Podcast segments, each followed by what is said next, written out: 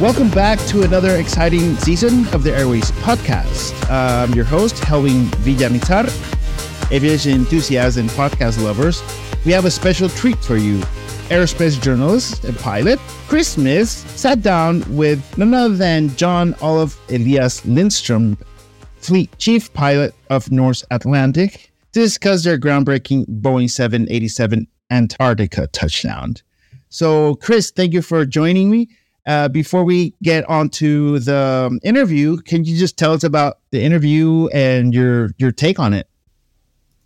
Yeah, thanks, Helwing. And uh, it was really interesting to chat to Captain Lindstrom. And for maybe some of the, the listeners that might not know too much about the flight, it took place in the middle of November and uh, Norse Atlantic Airways were contracted by Air Contact, which is the world's largest and leading air broker.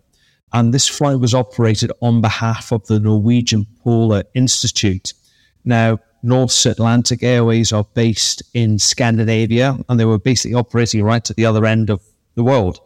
Uh, and they positioned their aircraft down to Cape Town and uh, they were uh, taking cargo and also uh, personnel to Troll Airfield in Antarctica. And it was really okay. interesting to speak to Captain Lindstrom and learn more about the planning that made the trip such a success. Yeah, for sure. It's a very interesting journey indeed, uh, flying such an aircraft down there. Um, it's interesting because you're just pushing the boundaries, right, of aviation. It's just that's what it is, and touching down on that icy continent it's an engaging uh, interview for sure. So uh, thank you so much. Anything else you want to say before we begin? Well, I don't. I don't want to say too much because I want people to actually listen to the uh, the podcast. But all I will say is that Captain Lindstrom was marvelous, and he gave us so much detail about what went on. And this is many months before the flight, and even I was blown away at the the the attention to detail that went in, and Norse Atlantic Airways thought of the what if scenario of the what if scenario of the what if scenario. And it was really, really interesting because they really went to great lengths to, to make it as safe as possible and address as many risks as they practically could. Amazing. Yeah. Well, it's a fun listen for sure an industry for aviation lovers and pilots and everyone. Uh, so yeah, fasten your seatbelts, grab your headsets, and prepare for unforgettable season as we explore the world of aviation, kicking the season off with this uh, very interesting interview. And be sure to subscribe to the Airways podcast on airwaysmagazine.substack.com to get not only the, the Airways NOTAM newsletter, but also every new episode every two weeks. So let's get on with the interview. Thank you, Chris. Thanks, Helwing.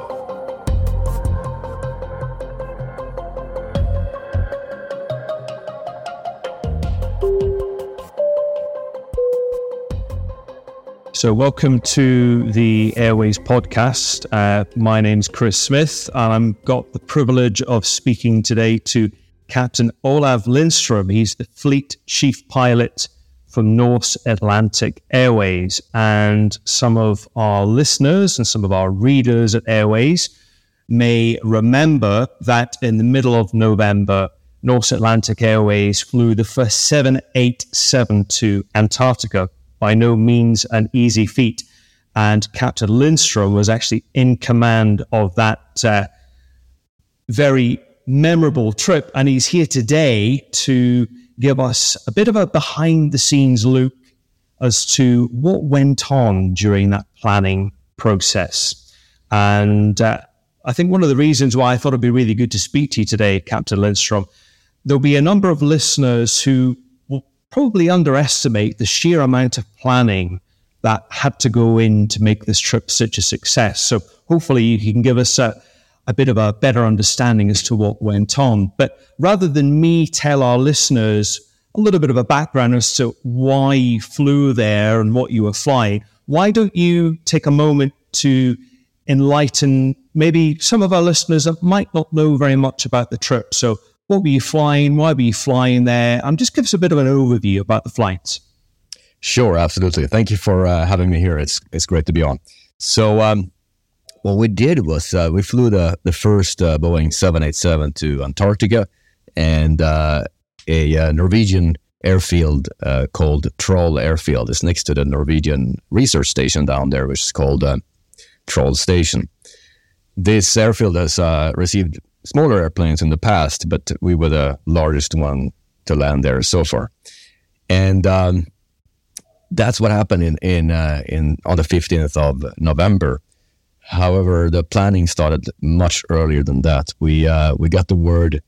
Uh, we had a, an initial meeting with the Norwegian Polar Institute in March 2023, where they uh, asked us if this was something that we, we could do, and and we uh, we said that probably, but it's going to require quite a bit of preparation and and quite a bit of uh, uh, research to see what, what's what's possible in terms of flying to and landing on an on an ice uh, runway. It, it's a it's a glacier, so so we would be landing on uh, on a on ice, and it would be the first 787 to land on on a glacier, and probably the first one to land on on an ice runway as well. So that was uh, the start of it, and it was eight months prior to that, and and big portion of these eight months were, were spent on quite detailed planning, as you can imagine.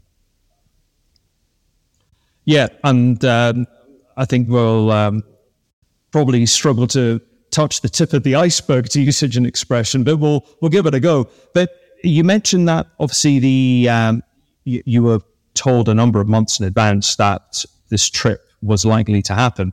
So whenever you were first notified, just cast your mind back and what did you think were going to be the biggest challenges from a flight operations perspective from the outset?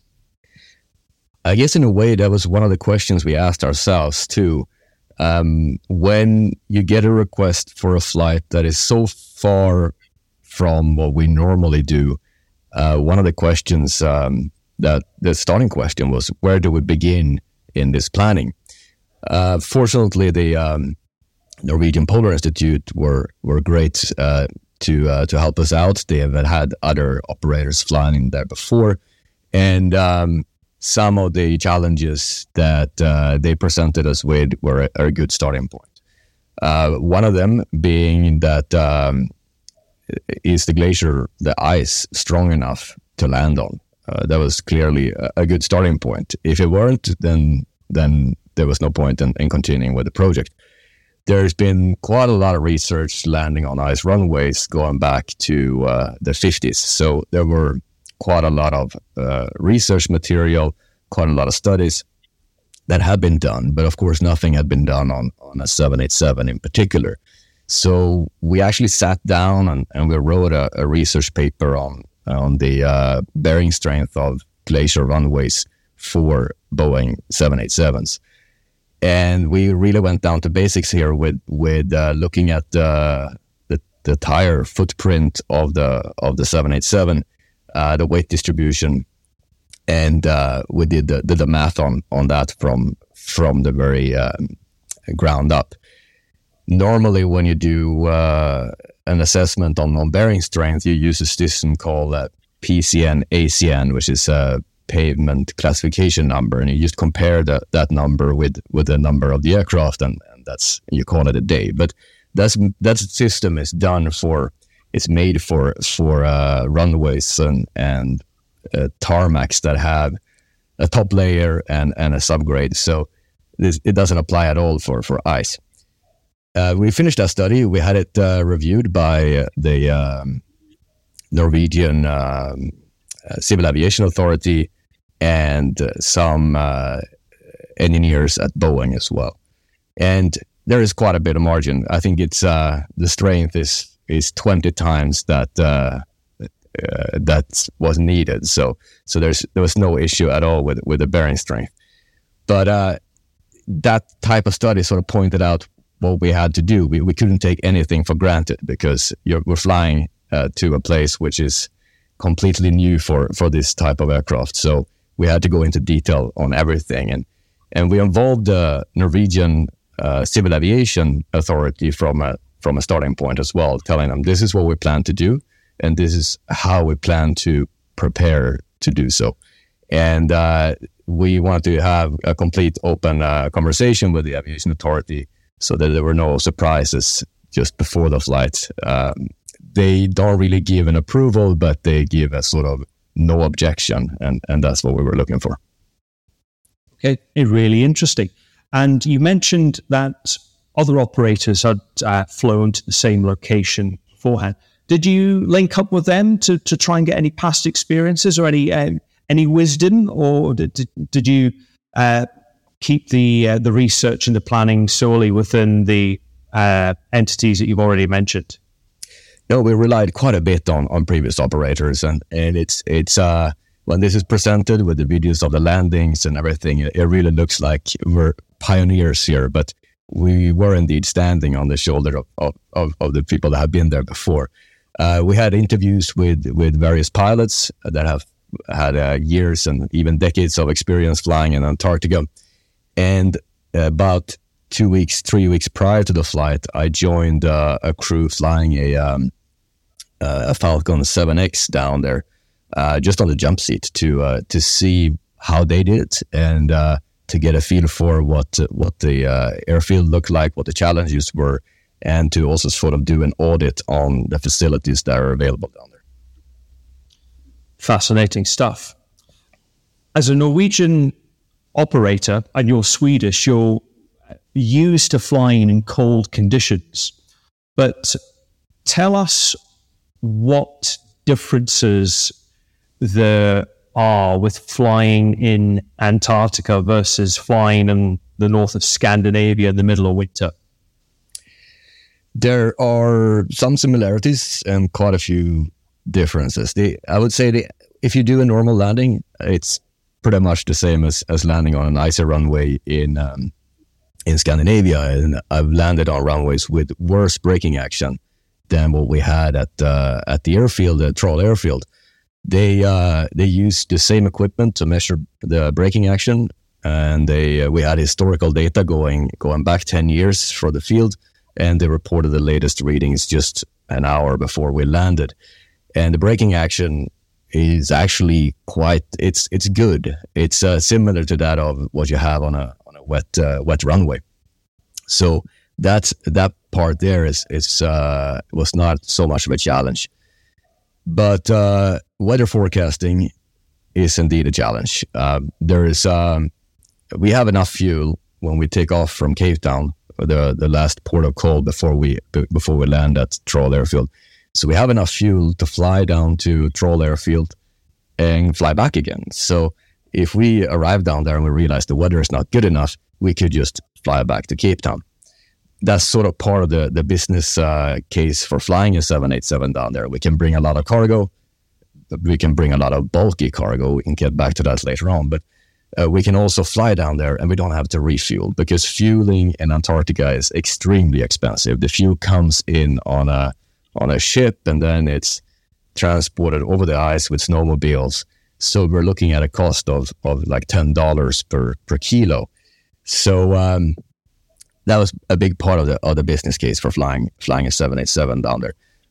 Now a good side effect of that is that we can fly down there, and if we realized we can even hold for a while and see what the weather were like, and then come back. But as you can imagine, that's quite costly. You don't fly down there just to realize that now we can't land and, and we come back.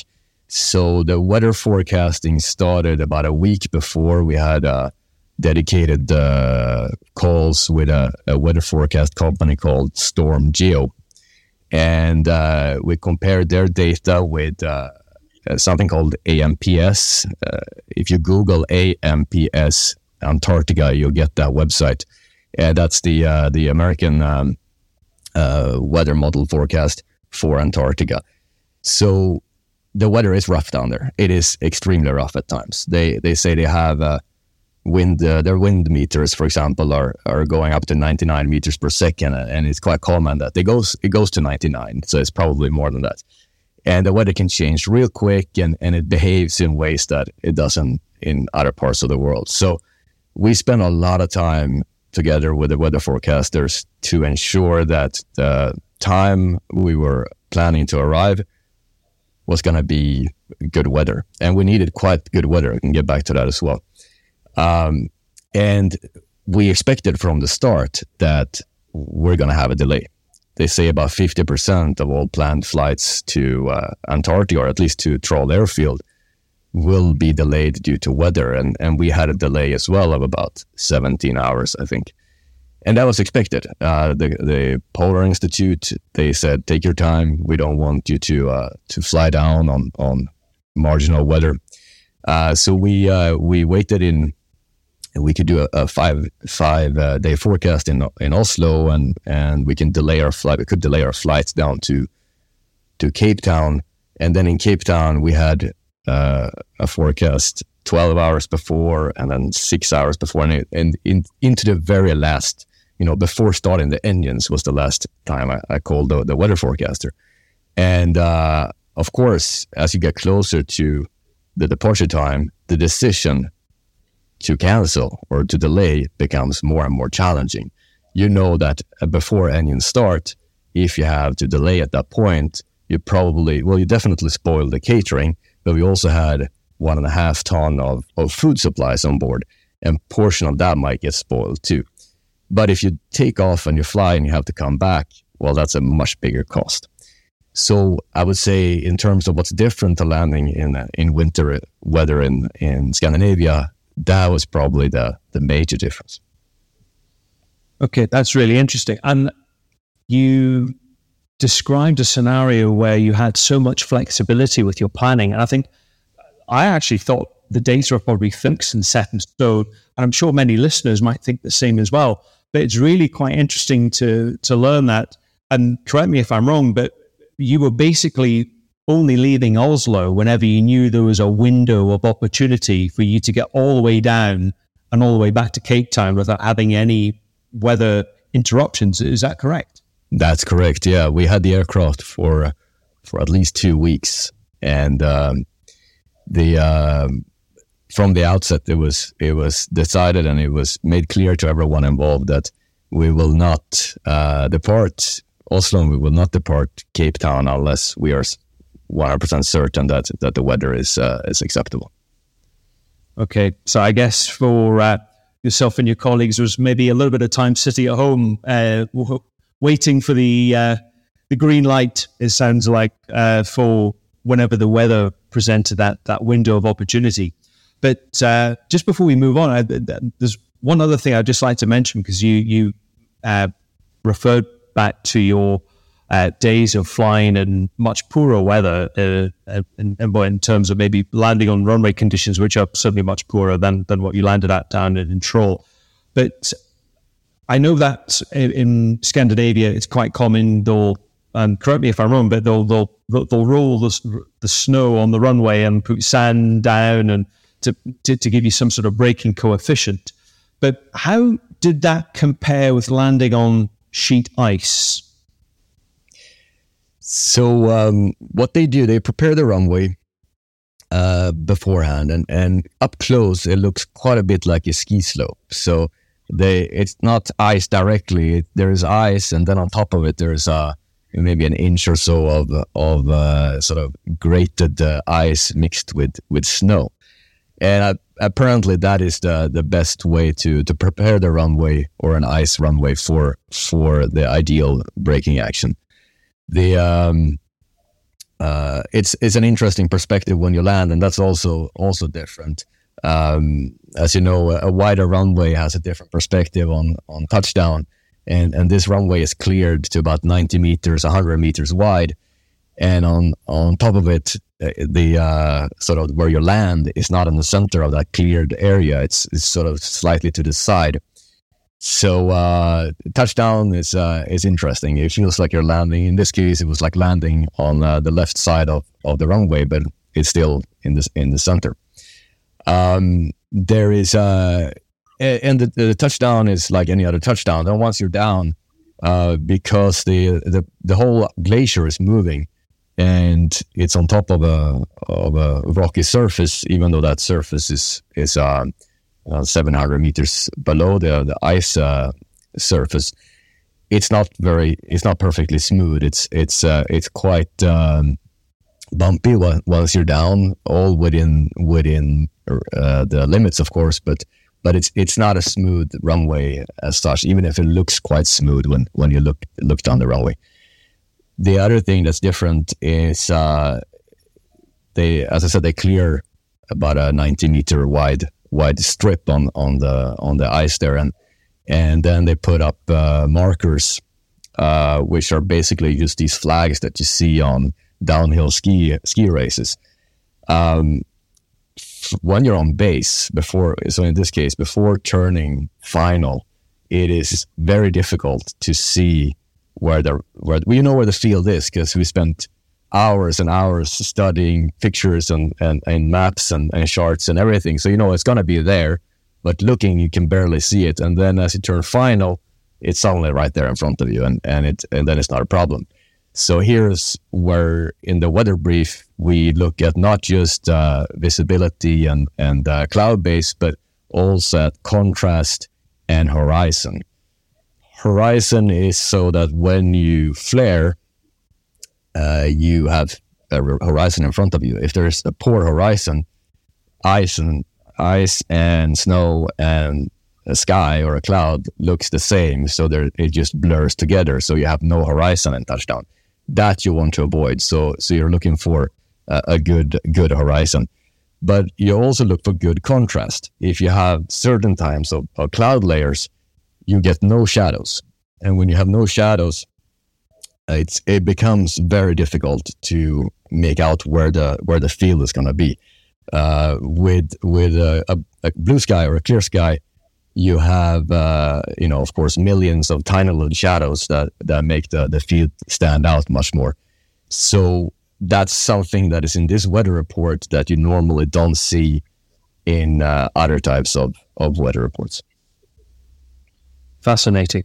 Um, you've already talked about the some of the complications with landing but uh, for those listeners that, that might not maybe appreciate landing an aircraft and the last few feet, it, it's it's very well unless it's uh, unless you're landing in low visibility, it's very much a visual maneuver. But when you're landing on a tarmac runway, you've got the grass around you, you've got the the visual sort of characteristics of the the runway, which you can use to obviously gauge how high you are and, and what your sort of rate of descent is. But you don't have those same visual cues. So flaring and adjusting the rate of descent for touchdown that must be really quite challenging because I'm assuming you just don't have the same visual cues that you normally would have. How did you handle that? There is indeed that. It's um, um, something that we spent quite a bit of time talking about, and and we we we ran some simulator sessions, but of course the simulator is not going to be exactly the same. Uh, how do we do this flare? Uh, we practiced uh, beforehand in the simulator as well to do the flare without the radio altimeter. Uh, in, a, in an airliner, the aircraft counts down, the, the radio altimeter counts down, so that helps a lot. Uh, but of course, we weren't 100% certain that the uh, radio altimeter was going to be reliable on ice. Uh, a lot of the planning was uh, talking about what if, what if the radio altimeter doesn't work, uh, what if, and so on. Uh, even earlier on on the approach, we have head-up displays in the 787, which are extremely helpful in in this uh, for this type of landing because there is no there's no vertical guidance, there is no ILS, and there is no uh, PAPI. There is a PAPI, but it's almost impossible to see in, in the bright light. So we spent quite a bit of time just you know like back to old school, uh, judging your, your your approach path the way you do in a in a Cessna or, or a smaller airplane when you land on a field without without any vertical guidance. We did a lot of that in the simulator. I think all this together sort of helped uh, in that. And then, of course, as always, when landing on a on a slippery runway or a runway where you don't really know exactly what the braking action is going to be, you don't really aim for a for a smooth landing. You aim for a for a firm landing. And we knew that as long as we we do some sort of flare here and we don't overdo it, it's gonna be uh, no problem. It was uh, a lot of uh, adjustments in the very last 30 30 to 20 feet. Um, there's a bit of a slope on the on the runway. It's about a one percent slope, so so uh, it's uphill. Um, and I think you can see in the video a, a, sort of a last second adjustment to to not uh, bring it down too hard. But uh, altogether, it was uh, one of the things that we spent quite a bit of time talking about uh, before the flight. And um, you've already touched on simulators and how you use uh, simulator sessions to, to help prepare you. But can you tell us any about any other training that you did? We um, uh, just briefly on the simulator training. What we did as well was from the out, outset, we wanted to make sure that what we did here was as close to our normal operation as possible because we knew that it will not be normal at the end of the day. We're flying to Antarctica, but the more sort of familiar procedures and pr- familiar systems we can use, the, the, better starting point. So we had uh, uh, Jeppesen, our, our chart provider. They uh, tailor made charts for us. Uh, so the, the Polar Institute, they have some sort of uh, basic procedures, uh, RNAV procedures, approach procedures. And we had charts made from that. And it's quite interesting because everything moves, right? It's a glacier. So they are these charts are dated, it's like only valid for November uh, 2023. So if we go there again, we're gonna have to remake them with with new positions. Now we um, uh, so we could prepare in the simulator with those charts. Uh, in addition to that, we also train the crew in in polar survival training, uh, where we uh, you know you depart from from Cape Town and you are in the Cape Town FIR, but you are quite far away from civilization. The the distances are quite mind-boggling. When you take off from from Cape Town, it's a five-hour flight to Troll. The equivalent on the northern hemisphere would be to have your service station for a, a like if you fly to Svalbard, but you would service it from Algiers or somewhere on the African north coast. So you, and you take off and it's immediately just the Southern Ocean. So so you're you're really far away from civilization. And um, what we did there was uh, we had a um, uh, an Air Force uh, survival expert that came in and, and had a, a course survival polar survival training for for the, the entire crew. And that, that that's just another example of the the mind-boggling layers of planning that went into make the trip so successful. But you you just touched on survival, which actually leads me into the next question. Uh, you're going to a really well, you you went to a really remote airfield, and we're so used to seeing uh, sophisticated fire and rescue equipment at airports where you see wide body airplanes flying in and out of. And I'm guessing the fire and rescue capability at Troll would be a little bit more limited.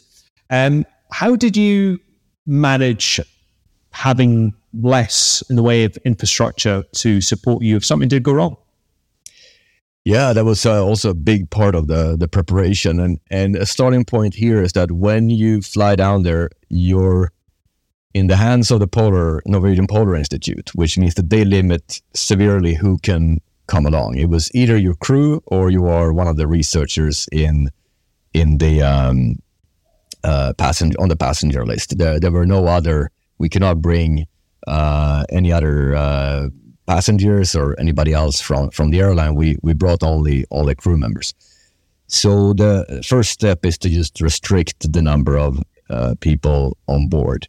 Uh, the 787 in the configuration that we fly currently takes 338 passengers, but we had only uh, 45, if I'm not mistaken.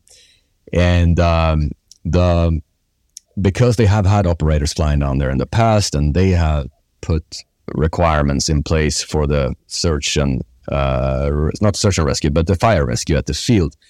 They uh, already had uh, quite a bit of equipment. So they had enough equipment to bring it up to what is called Rescue Fire Fighting Service Level 6.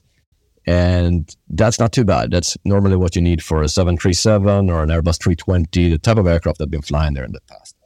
Now, the 787 9 is, is category 9. Uh, and in Norse, we have approval to use fields that are down to level eight on a normal normal basis. Um, so there was a gap there. There was a gap. We needed eight, and they only had six. To reduce it further is not unheard of. For example, during ETOPS operations, you can have down to four on uh, alternates, and for NOTAM reductions and other alternates, you can. It's quite normal to bring it down a couple of steps. But of course, this was not something you just do. Um, you need to do a careful risk assessment on it, and you need to have some uh, controls in place so that that reduction is acceptable. I think this is where we had a lot of conversation back and forth with uh, with the uh, aviation authority what would be acceptable in this case. So what we did was first of all we were placing all the passengers in the between the forward door pairs, so between door pair one and door pair two, which then shortened sort of the area uh, where the rescue effort could be focused on. Uh, we uh, then did something that you normally don't do, and that is we invited the entire fire rescue team at Troll Station to come to Oslo for an, a day on uh, training on the aircraft. So that would be when they see the aircraft down there, it would not be the first time they see it. They would actually uh, have seen it. They know how to open the doors. They know exactly what it looks like inside. Uh, and this team trains in, in Oslo anyway, so it wasn't too much of a of a challenge to to get them over. So they were trained by our instructors, and and we uh, we hold the training records for them and everything and all these things together, uh, and because it was such a like a limited uh, type of operation, we uh, found that the, the, that gap was was acceptable for for this flight. That's uh, fascinating. I'm, I'm, I'm amazed to actually hear that it was level six uh, capability down at Troll. I was expecting something far more rudimentary, so that's fascinating to to hear. Um, you've already talked about you GPS approaches and some of the uh, the approach capability. But I'm guessing down in that part of the world, uh, you're flying on true, not magnetic, in terms of compass orientation. Is that correct? Uh, you could. Some operators do. However, it's not. It's it's far south, but it's not that far south. It's it's about 70 south. So uh, the automatic switchover happens at uh, 80 south on a on a Boeing. So we stayed in magnetic and it was not too um, too extreme. We just had to do conversions. So like wind reports were, were made in true and such. Uh, but uh, again, here we were falling back to our uh, philosophy that we sticked with throughout. That try to keep it as normal as possible. If we uh, if we can use magnetic, then let's use magnetic because that's what we normally uh, do in in most of these cases. And um, it's quite interesting as well if we go quickly back to uh, to all the preparations and what they have at the, the, facilities they have at the field. The Norwegian Polar Institute do they take things seriously? I guess I guess you have to down in these rough uh, rough climates down there. So uh, they actually have a proper fire truck. It looks like a fire truck you'd see at any European uh, airports. And um, when we did, they did equally uh, that much preparation on the ground up side because we were bringing down a radar antenna that they were going to attach to one of these Basler uh, DC3 conversions, and it was going to fly. It, it, it, did fly actually uh, just a couple of days after we landed, and they did some sort of scan of the, the ice depth. And this antenna was was bulky. It was it was large. So you may have seen in some of the pictures how we used a Volvo front loader to get it off the off the airplane. And uh, that's not a, a small feat. The, you don't really want to, to take a, a, front loader close to an aircraft because one of the major risks down there from a technical perspective is that any sort of issue with the aircraft would have been a very bad day. So the uh, ground ops side on Norse demanded that the Polar Institute prepare a, a, a, detailed procedure on how to offload this antenna and other other equipment. And they built a, a custom platform that attached to that front loader so that the front loader never had to actually move that close to the aircraft. Uh, they just it just placed that platform in front of the cargo door, and they could roll off off the cargo that way. Uh, so they are. It's impressive. Uh, it, the Polar Institute what they can do and and what capabilities they have. Thank you very much. And for our listeners, uh, might be scratching their heads and wondering why we're talking about true or magnetic. Normally, uh, aircraft orientate themselves using uh, magnetic uh, compass uh, orientations, but uh, certainly towards the North Pole, and I guess once you get close towards the South Pole, the there's normally there's so much variation between true and magnetic. Um, you you normally use true instead of magnetic compass directions. So hopefully that might maybe explain to maybe some of our listeners why we went off a bit of a tangent there, but that was really interesting. And uh, sort of getting towards the the end of my questions, but the uh, one of the main uh, complexities I think would be you had a really long duty. I think it was must have been about fourteen or fifteen hours from leaving Cape Town to getting back, but you just had that one team on board. How did you manage making sure that crew were alert when they needed to be alert? How did you manage the rest? Talk us about how you managed the the crewing side of things. Absolutely. So we we took off from Cape Town with a very heavy crew. So we had four pilots, and uh, we had uh, let me think nine cabin crew. I think. So our max duty would have been 17 hours, and uh, then we, uh, the flight is five hours long. You only have 40 passengers. Uh, there was quite a bit of opportunity, quite an opportunity to uh, to rest uh, on the way over, and then to rest on the way back. As previous operators that were previous pilots that we talked to, they all said the same thing, and we experienced it too. There is so much adrenaline that uh, trying to sleep on this one is uh, is a challenge. I think I managed to get a little bit of sleep on on the way back, so it was all good. But of course, he, when it comes to to rest periods on board, the important thing is to have the opportunity to rest. You don't actually have to sleep, of course. Um, this was also part of the the risk assessment on how we scheduled the whole thing. We had planned for a uh, three hour ground stop to offload the cargo and to unload some cargo. Uh, in reality, it took four hours, so we were over by one hour, but um, we had quite a bit of bit of margin there. Uh, that we spent a lot of time talking about all these sort of risk factors. Um, the same thing goes with, uh, you know, in terms of delays. So when it comes to um, the technical side of things, uh, what do we do if we have an aircraft technical issue while we're down there?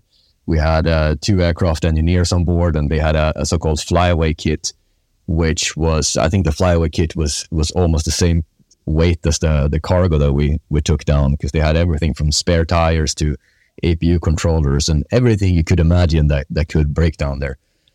And uh, there was quite a bit of time, uh, quite a bit of effort, uh, and, and, the planning that we spent on on talking about how do we manage uh, an extensive delay down there.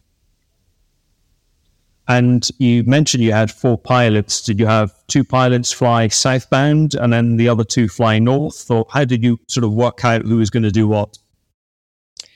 We uh, we had all four in the flight deck uh, for for both um, uh, both sectors, and we just did a, a slight uh, change of, of crew on on the uh, on the return. But uh, it was, and this is something that we discuss for if we're going to do future flights to to to troll because hopefully this was not a one time off and how we will manage uh, you know the experience in the flight deck and and uh, uh, the crew composition so to speak.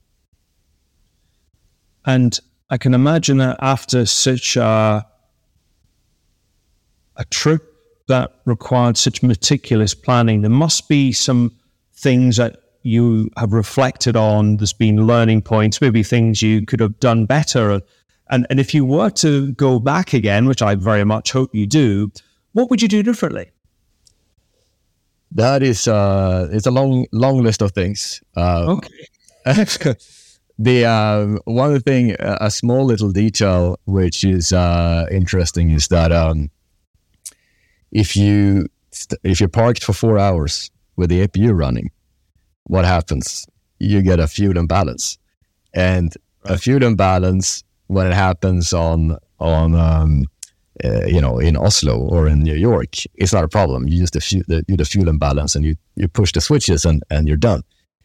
But when you fly to a place like Antarctica, everything you do, you want to have a conversation about beforehand. Ideally, you want to have a risk assessment done beforehand. And this was something that we uh, didn't think of before uh, before it happened. So we had a conversation uh, on on the spot there is there a risk? What are the risks involved with with this fuel imbalance? Is there anything um, that we uh, have to think about before we do this procedure? And in the end, there was there was no problem. We we did the procedure, but uh, I guess uh, it's things like that that uh, we're gonna take one more run through of all the possible things that can happen. Uh, so if we go there again, that we have uh, you know ironed out any further unknowns that that we weren't even sure of uh, that were going to be a problem before we, when we went the first time. The other thing, which I believe is extremely important, is that we keep the mindset that this will never be a normal destination, and we we will have to ensure that we uh, never get complacent. And and the the second time we go there should be the same sort of effort as as the first time we go there of course, with the experience of the first time, but but we can never allow ourselves to think that well, it's just another uh, turnaround in in troll. Thank you. And uh, lastly, um, I'm sure you've got lots of very colourful, vivid memories. But which part of the trip leaves the most poignant memory for yourself? We um, we landed uh, and we left the aircraft and myself and the uh, the guy who was next to me on landing we walked down the runway to see if we could because we had spent a lot of time with that study on on um, on uh, uh, the bearing strength of the ice. So of course we were curious to see what does it look like on the actual uh, touchdown and we couldn't find it. It was impossible. The, the, ice is so strong; it was impossible to see where we had touched down. So, so that we didn't see. But as we're looking down on the on the ice runway, looking for this, I look up and I and I it's just this de- white desert of, of just ice everywhere, and then the aircraft is just parked there uh, on the on the ice, and that image is going to stay with me for a long time. Wow, that's uh, yeah, certainly sounds like a very uh, a very uh, memorable image that's uh, imprinted. Yeah, uh, so Captain Lindström, the fleet chief pilot from Norse Atlantic Airways, thank you so much for taking the time to give such an in depth overview as to what went on behind the scenes. And um, the more you talk, the more I actually underestimated just what went on behind the scenes to make it such a success. So, uh, thank you very much for your time. I hope to see one of your airplanes in Antarctica again, and hopefully we can uh, report about it and, and cover it. And uh, thank you for uh, chatting to me. It's been really exciting. So thank you very much. Thank you very much, Chris. It's uh, it was great talking to you. Thank you.